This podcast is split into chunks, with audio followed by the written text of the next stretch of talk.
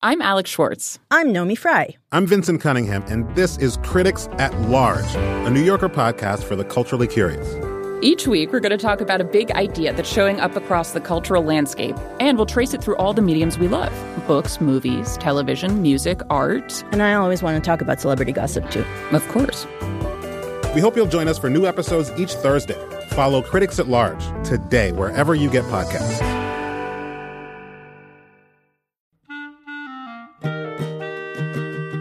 This episode of Livewire is brought to you by Progressive Insurance. What if comparing car insurance rates was as easy as putting on your favorite podcast? With Progressive, it is. Just visit the Progressive website to quote with all the coverages you want. You'll see Progressive's direct rate, and then their tool will provide options from other companies so you can compare. All you need to do is choose the rate and coverage you like. Quote today at progressive.com to join the over 28 million drivers who trust Progressive. Progressive Casualty Insurance Company and affiliates. Comparison rates not available in all states or situations. Prices vary based on how you buy.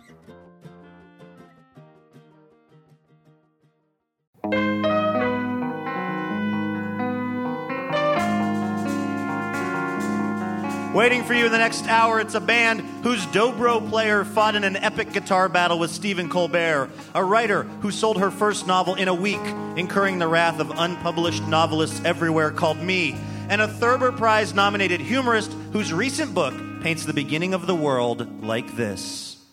On the first day, God created the heavens and the earth. Let there be light, he said, and lo, there was light, and it was good. On the second day, God separated the oceans from the sky. Let there be a horizon, he said, and lo, a horizon appeared, and it was good. On the third day, God's girlfriend came over and said that he'd been acting distant lately. I'm sorry, God said. Things have been crazy this week at work. He smiled at her, but lo, she did not smile back. And God saw that it was not good. It's, it's.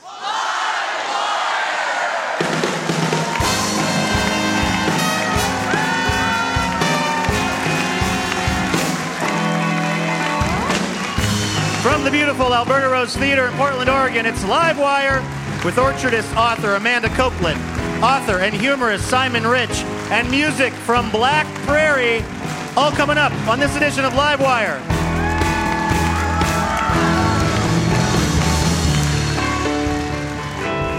Welcome to the show. I'm your host, Luke Burbank. You've also got comedy from the Faces for Radio Theater to look forward to. Poet Scott Poole with the always relevant Reflections by the Pool and music from our house band led by Mr. Jim Brunberg.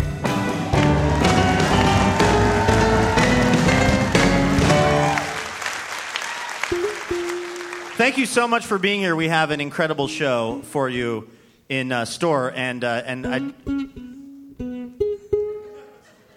I'm sorry. This is uh, John Roderick. What's up, Luke? Weren't you? Hey, man. Weren't you just on last week's show? What are you still doing here at the Alberta Rose Theater?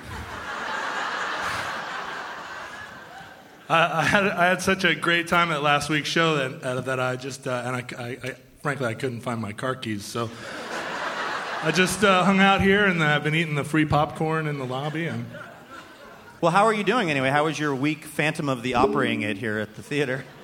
it was great. I love being in Portland. I, I was introduced to a couple of new kinds of sage. And um,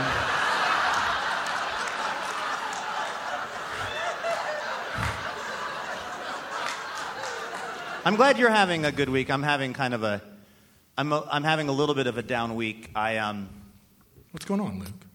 well, I don't know if you've ever done this, but like if you've ever asked someone a question and you don't want to know the real answer, you're just setting it up so they'll say something that will make you feel less, you know, bad about yourself or something. No, that's kind of pathetic, but yeah, Well- I, I hear what you're saying. Well, I wa- I asked my girlfriend if, it, if I should start taking, because I have what is an increasingly active uh, bald spot in the back of my head now. And I, I asked her if I should start taking the, um, the baldness uh, pill that they advertise on TV because there are a lot of side effects that are not great. And I was asking her because I was hoping that she would say, No, honey, you're foxy just the way you are, but it went sort of differently. Do you want to? Um, okay, you be uh, you be me, okay, right. and I'll be my girlfriend. I'll give you kind of a play acting Okay. representation. So you say, "Honey, uh, should I take that balding pill that we saw on TV, the anti-balding pill, even though uh, the side effects include man boobs potentially?" So you say that, and then I'll be her. Okay. Um, honey, um, should yes. I?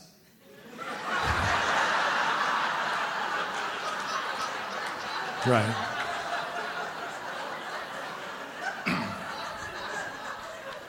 That was the amount of the question that I got out before she basically screamed yes. Right. Right. It was um, so now I've been doing this thing all week where I'm more acutely aware of it. So I, I have a lot of conversations where I'm like Columbo. For some reason, I'm holding my hand over the back of my head for no real reason other than I'm thinking about converting to Judaism just because the yarmulke will buy me like probably eight more years. Well, I hate to think that you're feeling bad. Would it I would it help you if I if I played you a song on the ukulele? Would it? I would love that actually. Like a little cheer, cheer you up kind of could song? you could you do that? That would Yeah, actually yeah. be just Well, what I need know, right I, now. I just happen to be carrying a ukulele. Luke Burbank, it's really not that noticeable from the front. oh, that's great. Thank you. I just kind of that's just a little improv. Uh, That actually, I, as, as you know, as jokey as maybe it seemed, that actually makes me feel a little better. Would you consider just kind of like troubadouring for me throughout the show? Just like if I have a low moment or if I just need, you know, a little pick me up, maybe you could just kind of be on the side of the stage with the ukulele and just come out and kind of like pump up my personal jam, help my Stella get her groove back mm-hmm, mm-hmm. when when needed. well, nothing pumps up the jam like a ukulele. so I would be happy to do that. All right, great. Well, this is gonna be our troubadour for the night then, John Roderick, ladies and gentlemen, from the Long Winters.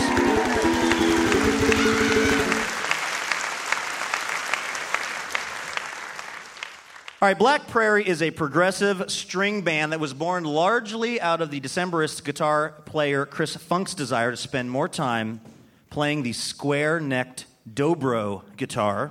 In 2007, he and Decemberist bassist Nate Query decided to start an instrumental string band during their time off and asked fellow bandmates Jenny Conlee if she'd like to come along with her accordion. They added violinist Annalisa Tornfelt and guitarist John Neufeld, and thus Black Prairie was born. Combining elements of bluegrass, folk, Americana, gypsy, and yes, even klezmer, the band has an original sound that's still accessible enough to win them a recent appearance on The Tonight Show with Jay Leno. Their latest record is A Tear in the Eyes is a Wound in the Heart. Please welcome Black Prairie to Livewire.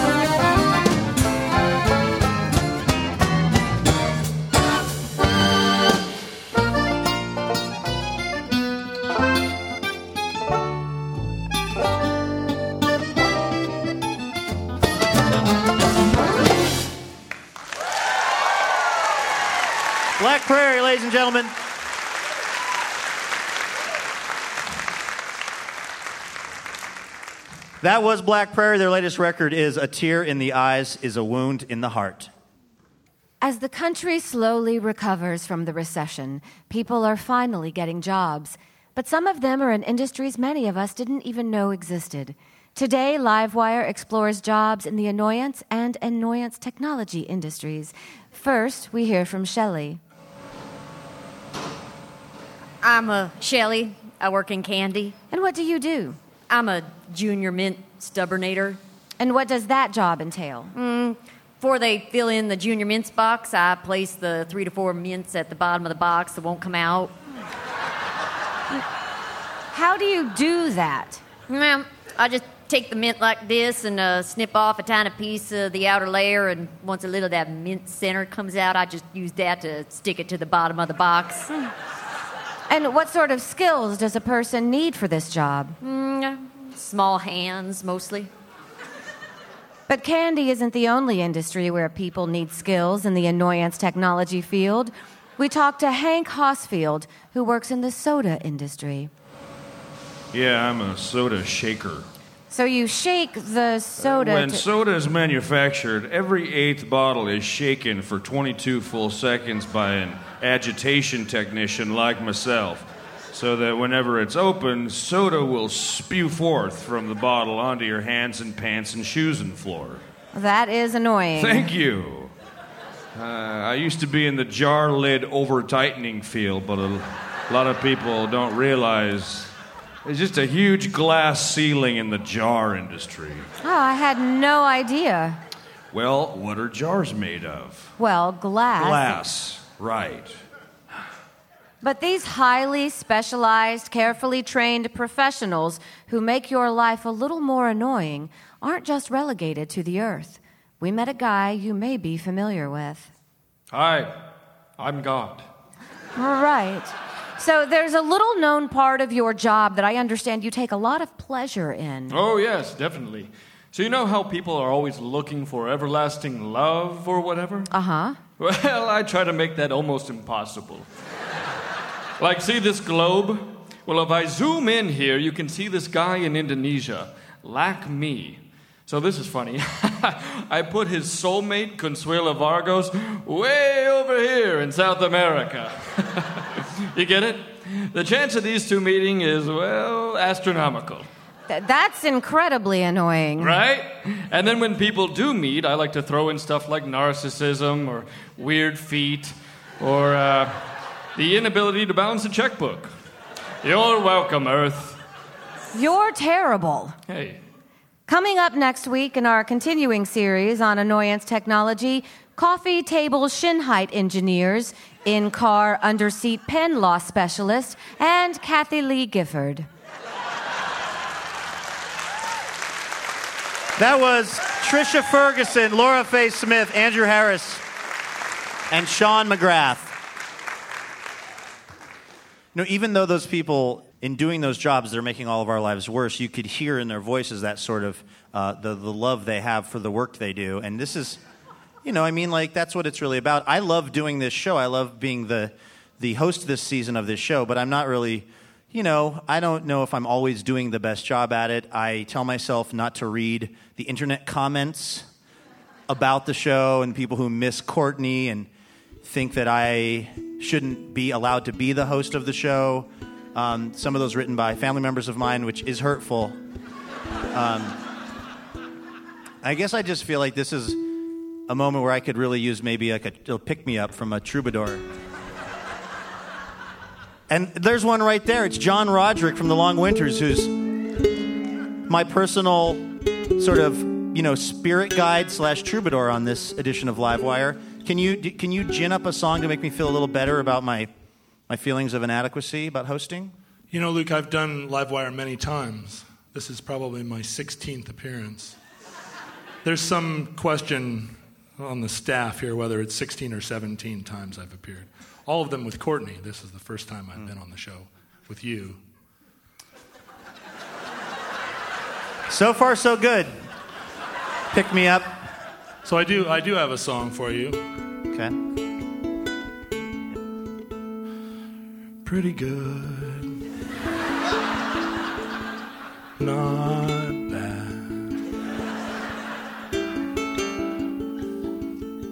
It's all right.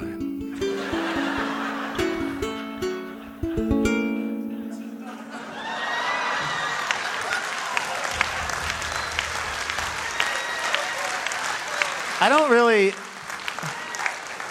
I don't feel like if that, that was exactly what I needed in this moment. Well, I tried to make it soothing in case you were having like stomach pains. Yeah. Is that what it looks like up here and sounds like?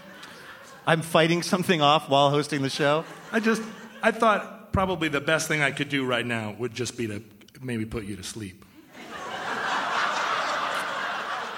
Well, that's, uh, that's our troubadour for today's show, John Roderick. Thank you very much for that. It's really helpful, super helpful. I'll stick around.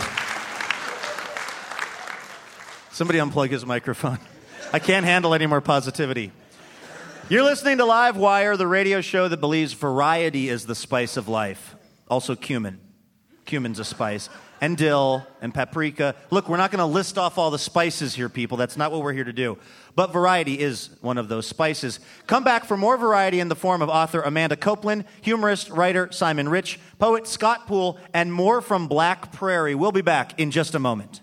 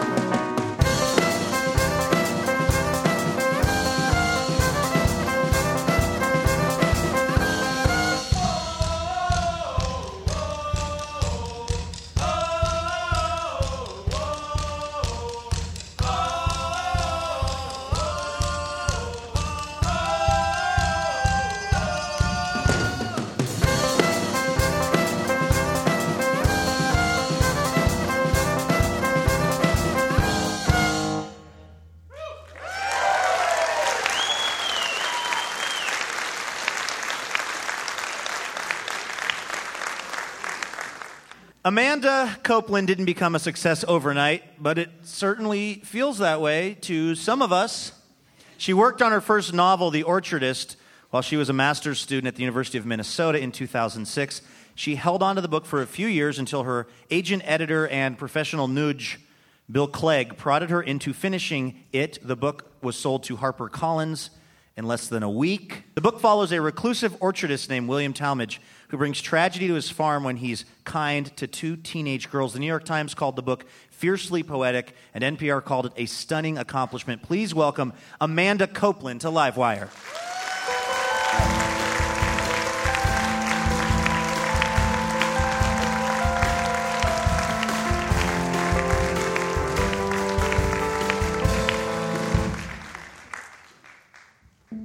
His face was as pitted as the moon. He was tall, broad shouldered, and thick without being stocky, though one could see how he would pass into stockiness. He had already taken on the barrel chested sturdiness of an old man. His ears were elephantine, a feature most commented on when he was younger, when the ears stuck out from his head. But now they had darkened like the rest of his sun exposed flesh and lay against his skull more than at any other time in his life, and were tough the flesh granular like the rind of some fruit. He was clean shaven, large pored. His skin was oily. In some lights, his flesh was gray, others tallow, others red. His lips were the same color as his face, had given way to the overall visage, had begun to disappear. His nose was large, bulbous. His eyes were cornflower blue. His eyelashes, nothing to speak of now, but when he was young they were thick black, and his cheeks bloomed, and his lips were as pure and sculpted as a cherub's. These things together made the women compulsively kiss him, lean down on their way to do other chores, collapse him to their breasts. All his mother's sisters he could no longer remember from Arkansas, who were but shadows of shadows now in his consciousness. Oh, my lovely, they would say, oh, my sweet lamb. This is a physical description of the character William Talmadge in my novel, The Orchardist. It also happens to be a description of my grandfather, Duane Eugene Sanders, who was born in 1936 and died in 1994 when I was 13. Duane Sanders was not my biological grandfather. He came into my life when I was four years old after my own parents divorced. Like many children, I was sensitive to change, and sensitive especially to the presence or absence of men. This man, Duane Sanders, had been a bachelor orchardist living in Monitor, Washington, a town just outside of Wenatchee, Washington, where I was born. His marriage to my grandmother when he was in his mid 40s was his first one. He had lived alone, but now, by marrying my grandmother, acquired an entire family in one fell swoop children and grandchildren, and my grandmother's own large, extended family. My grandfather was like no man I had ever known. He was quiet, gentle, and kind. He listened to women when they talked. He was respectful and generous in large and small ways. Though he had no children of his own, he loved his new grandchildren dearly and took us into the orchard and showed us how to work. He gave us rides around the property in an old Jeep, sometimes placing us on his lap so we could steer. We loved him. When he died of a heart attack when I was 13, I was plunged into a grief that plagued me. I did not know how to handle it until I began to write The Orchardist in my early 20s. People have often commented how familiar Talmadge feels to them, how beloved he becomes by the end of the book.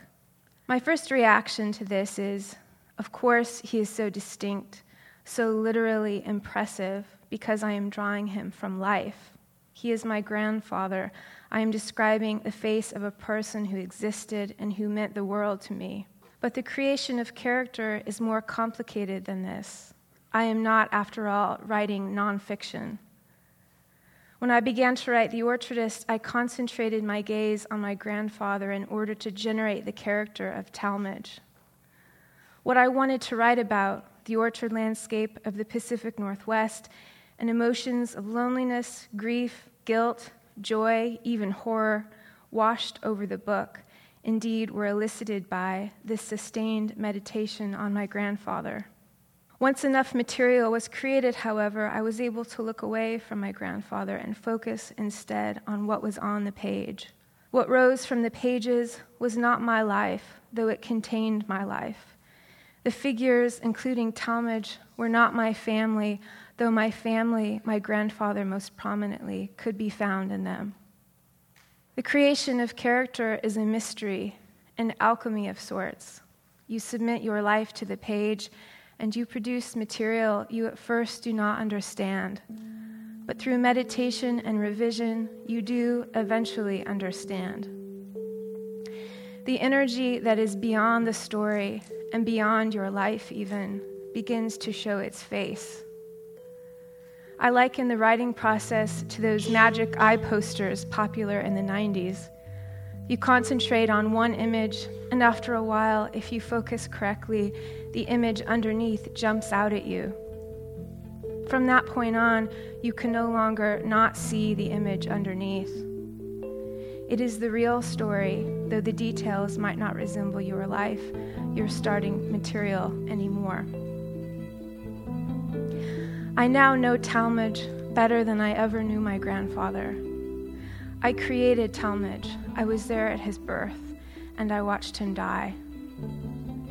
It is this matter of control which is finally significant that allowed me some relief in my suffering after my grandfather's death, because in real life we have no control. Death takes what we love, and we create novels and poems, sculptures and songs to make sense of the loss, but also to defy it. We fill the silence with words and shape the void. These are signatures of hope and meaning and a universe that at times is seemingly without meaning. Somehow, this contradiction, being comforted by meaningful gestures in a meaningless universe, holds. Thank you.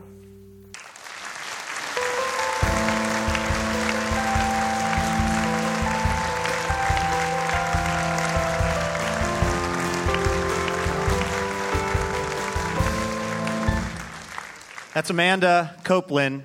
Her book is The Orchardist. Livewire is sponsored in part by Ergo Depot, who knows that even now, even as you hear my voice, there is an eternal battle that rages within you. Not the battle of good versus evil, that's the stuff of movies. More like you are fighting the battle of will your back go out hunched over that desk, or will your legs fall asleep first, or even worse, off completely? It doesn't have to be this way, America. Ergo Depot has a whole line of sit stand desks and ergonomic office furniture designed to promote circulation and good posture. More information can be found at ergodepot.com. Here now with his poetic thoughts on the power of grandfathers, please welcome the author of Hiding from Salesmen and The Sliding Glass Door, poet Scott Poole with Reflections by the Pool.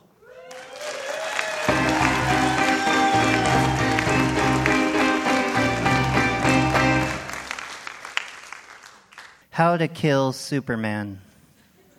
Superman arrives uninvited and rests his cape over the chair and carves into my pot roast. I want to imagine this is an average occurrence. I want to be nonchalant, but I think I'm quickly sliding into chalant. I wasn't prepared emotionally to contend with his considerable celebrity on a Tuesday night, mainly because I can't be chalant unless I'm French.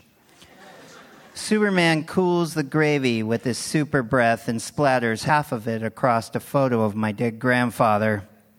He just smiles at me with his overwrought jawline. His chin juts out over his chest so far I want to hang a fuchsia basket from it.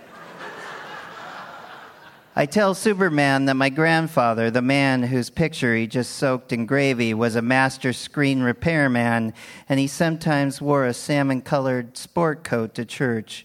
I tell him he crafted his own puzzles out of nails and tin, and he used to drive me out to sunlit orchards to pick oranges and peaches, and I can still smell them in his rough hands.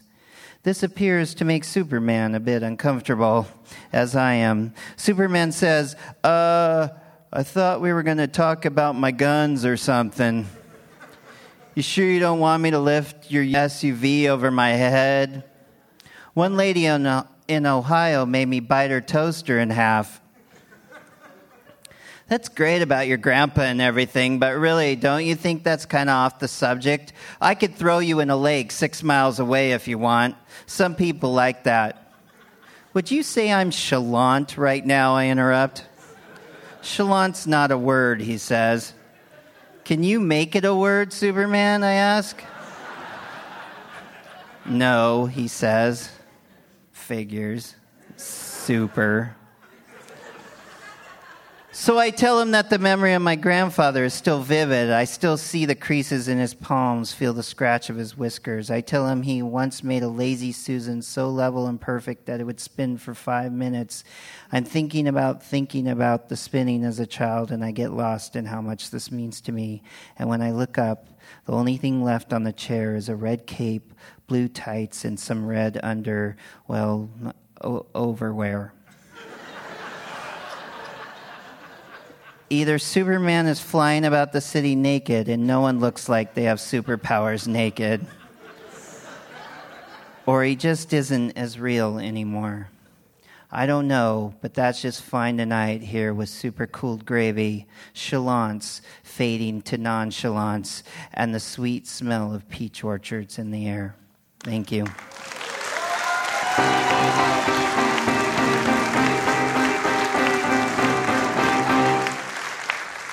That is Scott Poole with Reflections by the Pool. Livewire is sponsored in part by Whole Foods Markets, where you can get organic chicken and exotic starches. like quinoa and risotto, but also natural cleaning products for when you accidentally drop your exotic starches like quinoa and risotto.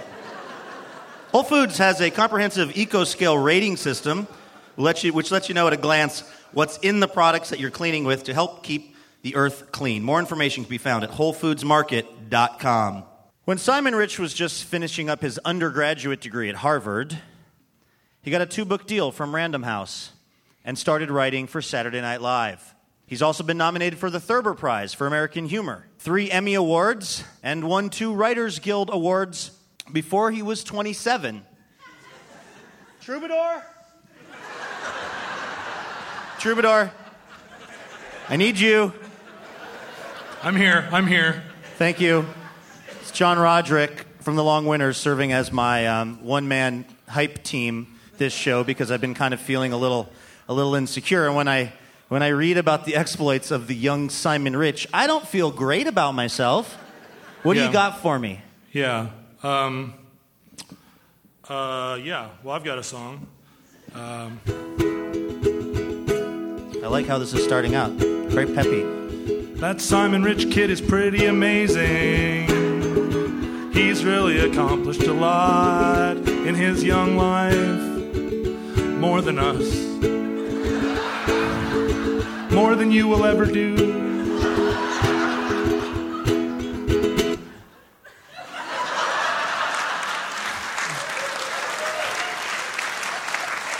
I assume that was building to something. that was just the actual song. That was kind of the best I could do. I got, I got to that point and I realized I'd said everything that song had to say.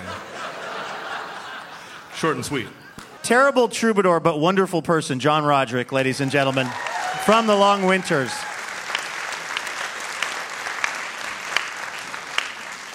All right, I'm just going to have to try to gut this one out.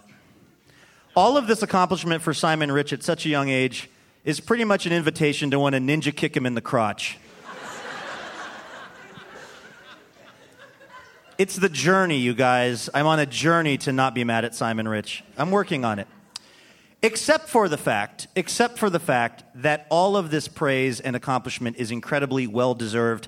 His latest book, The Last Girlfriend on Earth, is a collection of funny and sometimes fantastical stories about modern romance, including an underachieving Cupid who really wants to be a hip hop promoter, a caveman who tries to use art to score a girlfriend, and a man who finds a genie in a bottle and uses almost all 50 of his wishes to fulfill his sexual fantasies with Marisa Tomei. Please welcome Simon Rich to Livewire.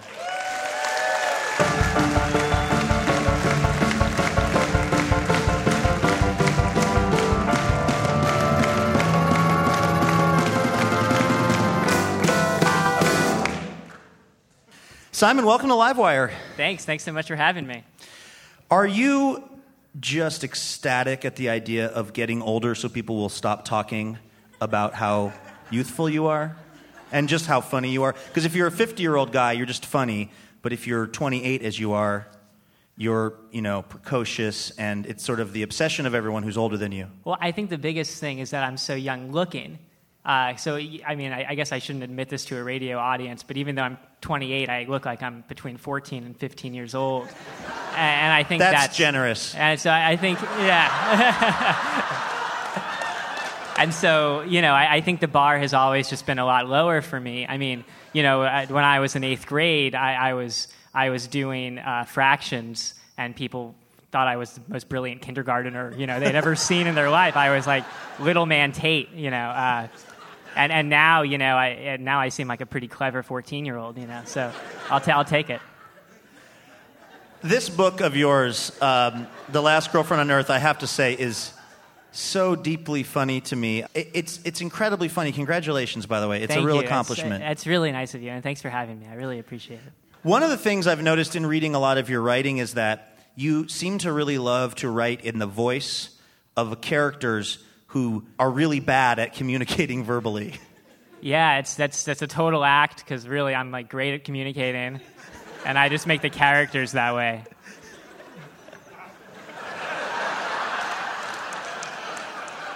Because I'm like good and smart with words and stuff, but when I write the stories, I make the the guys bad at bad at the talk stuff.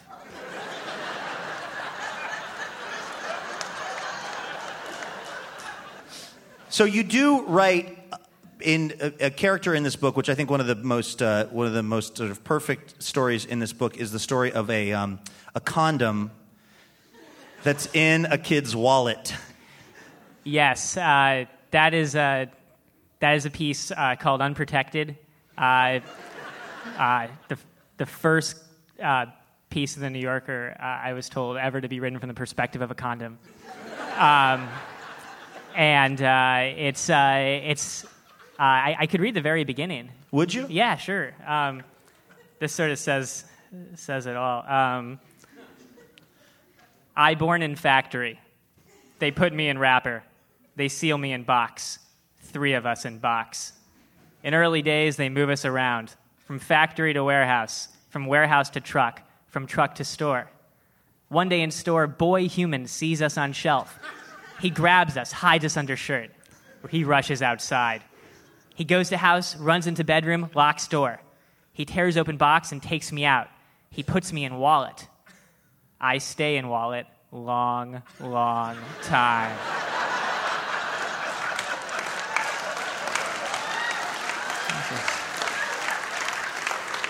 Uh, that, that one's that one's pretty autobiographical. Yeah.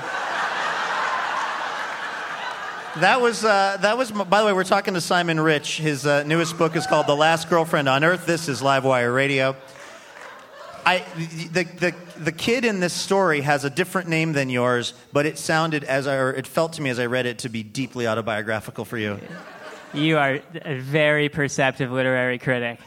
I. Uh, The character that you portray yourself as, for instance, you wrote a Shouts and Murmurs piece, really was sort of four pieces called a sellout or selling out. Sellout, yeah. And it is a, really fascinating way to take on your modern life, which is this idea that if your great grandfather had somehow been sort of frozen in time and then actually what happens is he's trapped in a pickling barrel, I believe, in Brooklyn. Yeah, yeah. It's it's it that that story is told from the perspective of my my actual real great great grandfather Herschel Rich, uh, and uh, he he comes uh, out of abject poverty from the old country, and uh, he comes to Brooklyn with five pennies in his pocket and works day and night to try to make a better life for himself and hopefully his ancestors. And in, in the story uh, on page two, he gets uh, stuck in a pickle jar for hundred years.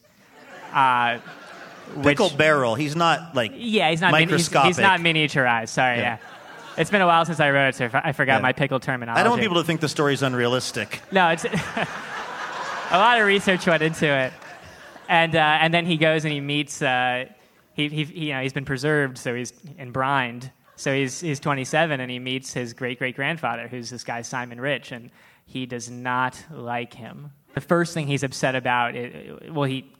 I tell him that, you know, he asks me what I do, and I say, well, I, mostly I'm a script doctor.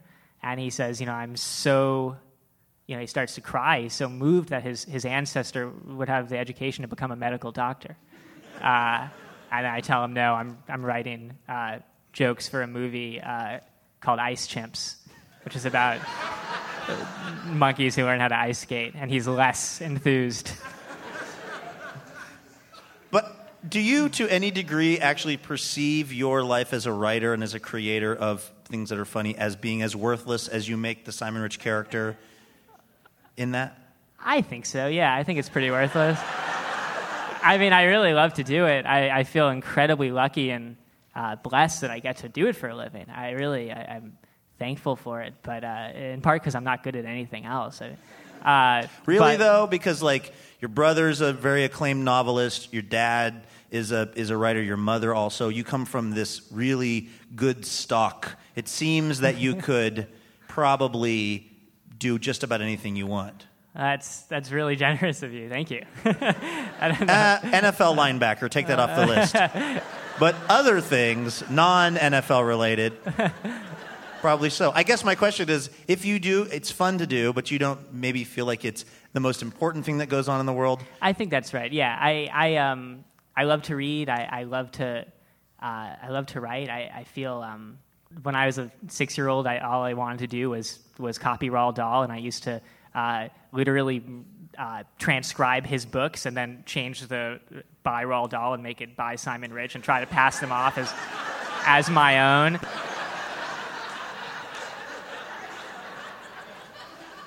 One of my other favorite parts about Simon Rich's new book, The Last Girlfriend on Earth, is a, is a missed connections piece that you, that you write. And this is sort of for folks that um, don't uh, go on the internet as much as I do. This is where if you saw somebody who you thought was foxy out at the, uh, you know, wherever it might be, you and you, but you didn't get their name or their number, you could go write a little ad that shows up in usually alternative weeklies or maybe um, Craigslist or something like that. And you, but these were these were written from a different perspective, right? Yeah, the piece is called Dog Misconnections. And we actually um, we've got a few of them here presented by the uh, Faces for Radio folks. Dog misconnections. East River Dog Run. Saw you at the dog run yesterday morning. You were wearing a leather collar and running around in circles. I was wearing a gold collar and trying to have sex with you. At, at one point, I managed to mount you, and we sort of had sex for a couple of seconds. You shook me off, though, and ran away. I'm, I'm interested in getting to know you a little bit better. We obviously have chemistry, and though we just met once, I really sensed a connection. I'll be back at the dog run tomorrow morning. I hope to see you there.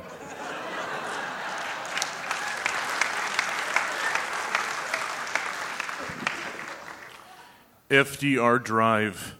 I saw you out of the window of my master's car during a traffic jam. We barked at each other for a while. I thought you made some interesting points. Would love to meet up sometime for a casual, low key date. Maybe we could go to Central Park together and eat garbage off the ground. Open to anything.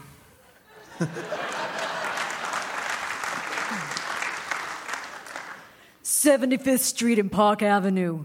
Spotted you yesterday afternoon helping a blind human cross the street. I can tell you've got a gentle soul and a caring heart. Would love to mount you violently from behind and have aggressive sex with your body.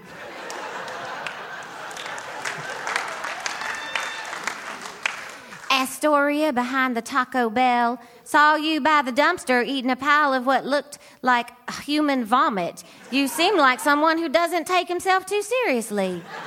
Not sure if you're male or female, but either way, I'd love to smell your genitals. Let me know if you're intrigued. 83rd and Broadway. Hey, I saw you a few hours ago, tied to a parking meter outside Zabar's. You had a large cone on your head and seemed frustrated. Life's too short for drama. I think you're cute. Let's meet up sometime and forget about our worries for a while. I am neutered BT dubs, uh, but no one ever complains. Smiley face. Faces for Radio, reading the work of Mr. Simon Rich here on Livewire. So, um, you were, for a time, in your, uh, I think was your early teens, a writer for Saturday Night Live. What is the thing that you wrote to get them to hire you on? It was uh, my first book, uh, which was called Ant Farm. And uh, it was this collection of uh, uh, weird short pieces. A lot of them had been in magazines. And uh, I, I had never written for actors before. And they took a chance on me based on, on this, this weird book. And it was really fun. I, and, and, but I had a huge learning curve because I didn't know how to show stories visually. So I had a lot of scenes that year that started off with people being like, "Here we are at the dog track," you know. like, so like, it was a pretty steep learning curve for me that first year.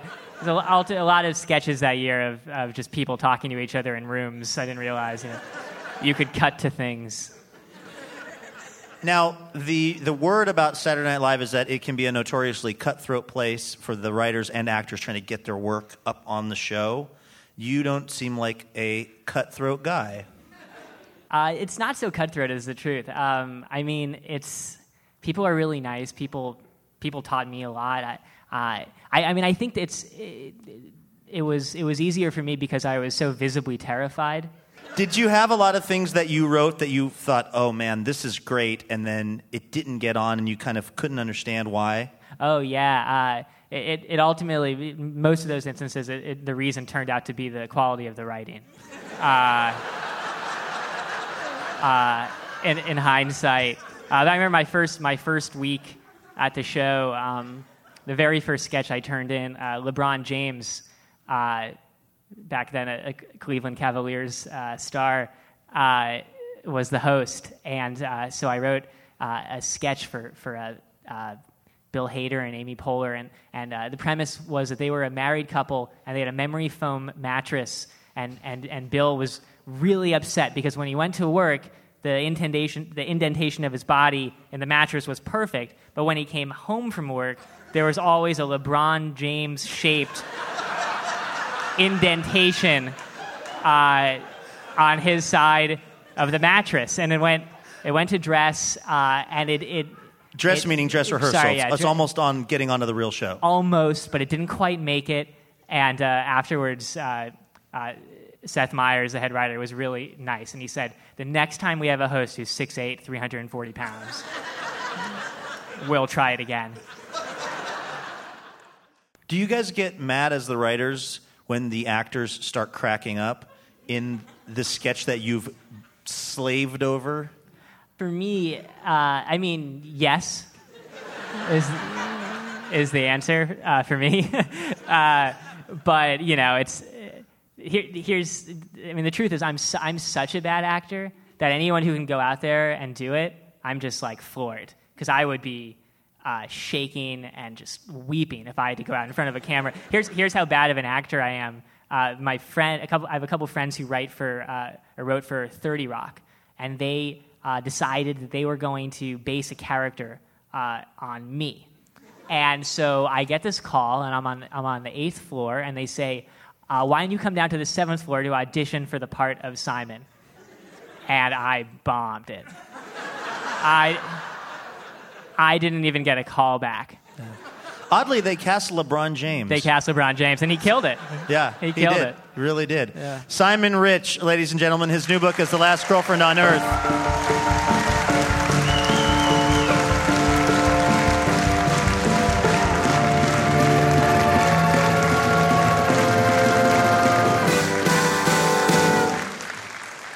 That was Simon Rich. His latest book is The Last Girlfriend on Earth. You're listening to Live Wire, radio variety for the attention span challenged. If you prefer to take your radio in podcast form, you can find ours on iTunes, Stitcher Radio, SoundCloud, and at our website, livewireradio.org. We'll be back in just a moment.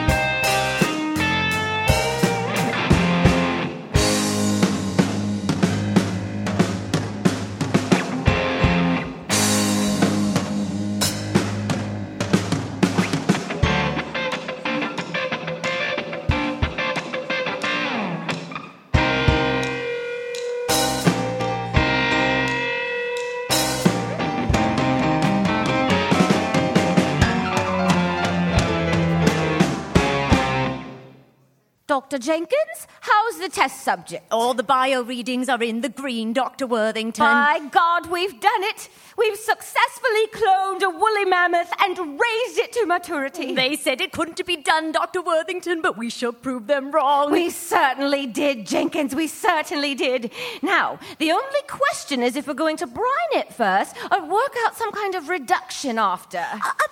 That. Oh, I suppose we could go with a hollandaise sauce, but I'm trying to watch my waistline. Dr. Worthington. Oh, I'm sure you want a demi-glaze. You're always going on about your demi-glazes. But I won't trust a sauce that can't commit to being one thing or the other. I don't want to eat the mammoth. You don't want to what? I'm sorry, but I don't want to eat the world's only woolly mammoth clone. Well, that's just not an option, Jenkins. I'm sorry, but that is not an option. That's easy for you to say, Worthington, but you didn't just raise him from birth to adulthood. There were a lot of lonely nights in the lab. A person is bound to get attached. Good God, woman, be reasonable. What did Bernstein and Worzbowski do when they discovered our sample mammoth perfectly preserved in a glacier? They ate They some of it. They ate some of it. And what did Sigmund and Tanaka do when they discovered the first living giant squid? They ate They some of it. They ate some of it. And what did we do when we discovered the last living Yangtze River dolphin? We ate it. By thunder, we ate it. And it was terrible. There isn't a wine on earth that pairs with river dolphin, but we ate it anyway with poison sauce because that's the scientific method, Jenkins. That's the scientific method. Well, sure, but what if, what if we just didn't eat this one? Jenkins, there's arguably no good reason to clone a woolly mammoth except to eat it. Can you think of a good use for a woolly mammoth? Oh, plowing fields, guarding sheep? Oh, well, no, you can't get Nathan to do anything, and he smells like oh, wet roast beef. You named it? Well, yes, I thought that. You named it Nathan? It means gift from heaven! Look, Jenkins, level with me here. Did we get into experimental bioscience for the hot men? For the fast cars? The all night cocaine parties? No. We got in to eat exotic animals that no one else can eat and the all night cocaine parties. And now we've got the first live mammoth that anyone's had a crack at in 4,000 years. And do you want to, to, to not eat it? Can't we just nuke some of that Hungarian wolf weasel we have in the fridge? Oh, fine. You're such a wuss. We won't eat the mammoth. But I don't want to hear anything when the chupacabra baby hatches next week.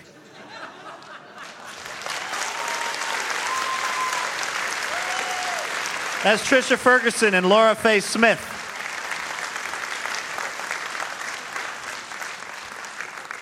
All righty. It's time for some Q&A from our audience. It's something we call Dear Livewire. Now it's time for some Q&A from our audience. Science, pop culture, relationship advice. You have questions. We have very, very questionable answers that we scribbled out about 15 seconds ago. Our live audience has written their queries and sent them to the stage, and now they will be answered enthusiastically, but in a non legally binding way, in a segment we like to call Dear Livewire. So, Cindy would like to know can you recommend a great family reunion game? There's four good ones I can think of, Cindy. One, how many drinks before Aunt Ruth falls down and loses her wig? Pin the colostomy bag on Grandma. Best historical revision of actual family events. And who's your Uncle Daddy? Next up, Mr. Simon Rich. Uh, okay, so uh, Dave Herson, uh, he asks, why is dryer lint gray? Dave, I think you're depressed.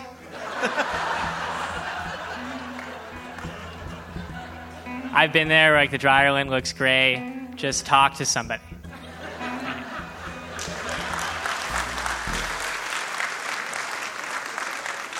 And Mr. John Roderick from The Long Winters and very questionable troubadourdom during this episode. Uh, Mike S. asks a non question. I'm not sure I'm ironic enough to be here. Can you help? Mike, you have made the classic Pacific Northwestern error of trying to combat perceived irony with weak sarcasm.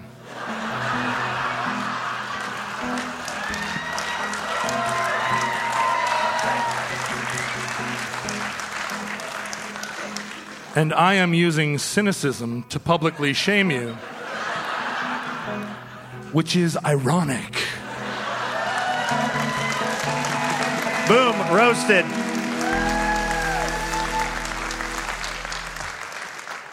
All right, tonight's Dear Live Wire was brought to you by New Belgium Brewing, who present Beer School. The country of Belgium is known for waffles, Belgians, and European land wars. Belgian brewers are known for their playful approach to beer making, incorporating unusual ingredients and recipes in order to create intriguing and unexpected new blends. In that spirit, New Belgium Brewery is rolling out their new Roly Boly seasonal ale flavored with monk fruit and soursop. But don't hold that against them.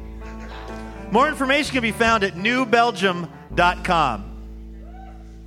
Ladies and gentlemen, once again, please welcome Black Prairie.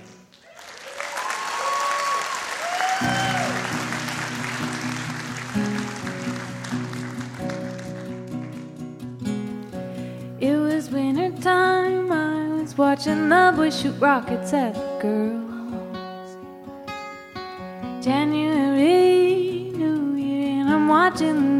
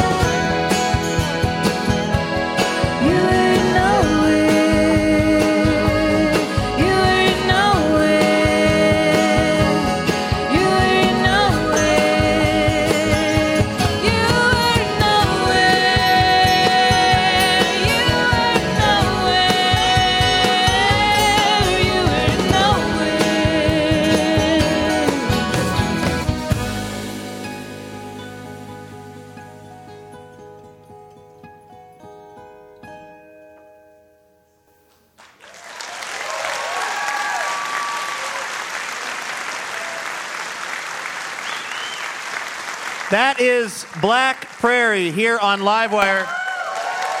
Ladies and gentlemen, that's our show for tonight. Thank you.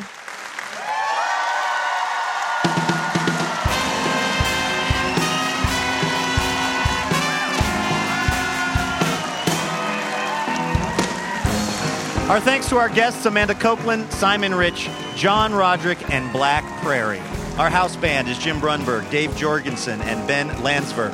This show is made possible in part by our sponsors, New Belgium Brewing Company, Whole Foods Market, and Ergo Depot, and Burgerville. Additional funding provided by the Regional Arts and Culture Council and Work for Art, the Oregon Cultural Trust, and listeners like you fine, beautiful people.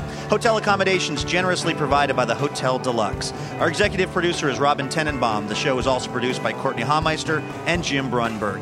Faces for Radio Theater are writer performer Sean McGrath and performers Tricia Ferguson, Andrew Harris, and Laura Faye Smith. Our head writer is Courtenay Hameister, with additional show writers Jason Rouse, Ben Coleman, and Scott Poole. Sound effects and direction by Jason Rouse. Our technical director is Jonathan Newsom, with house sound by Graham Nystrom. Stage management by Mark Bauk. Show theme is written by Ralph Huntley and Courtney Von Drehle. Livewire was created by Kate Sokoloff and Robin Tenenbaum. For more information about Livewire or to subscribe to our podcast, visit livewireradio.org or find us on iTunes, Stitcher, or SoundCloud. You can also find us on Twitter and Facebook at Livewire Radio.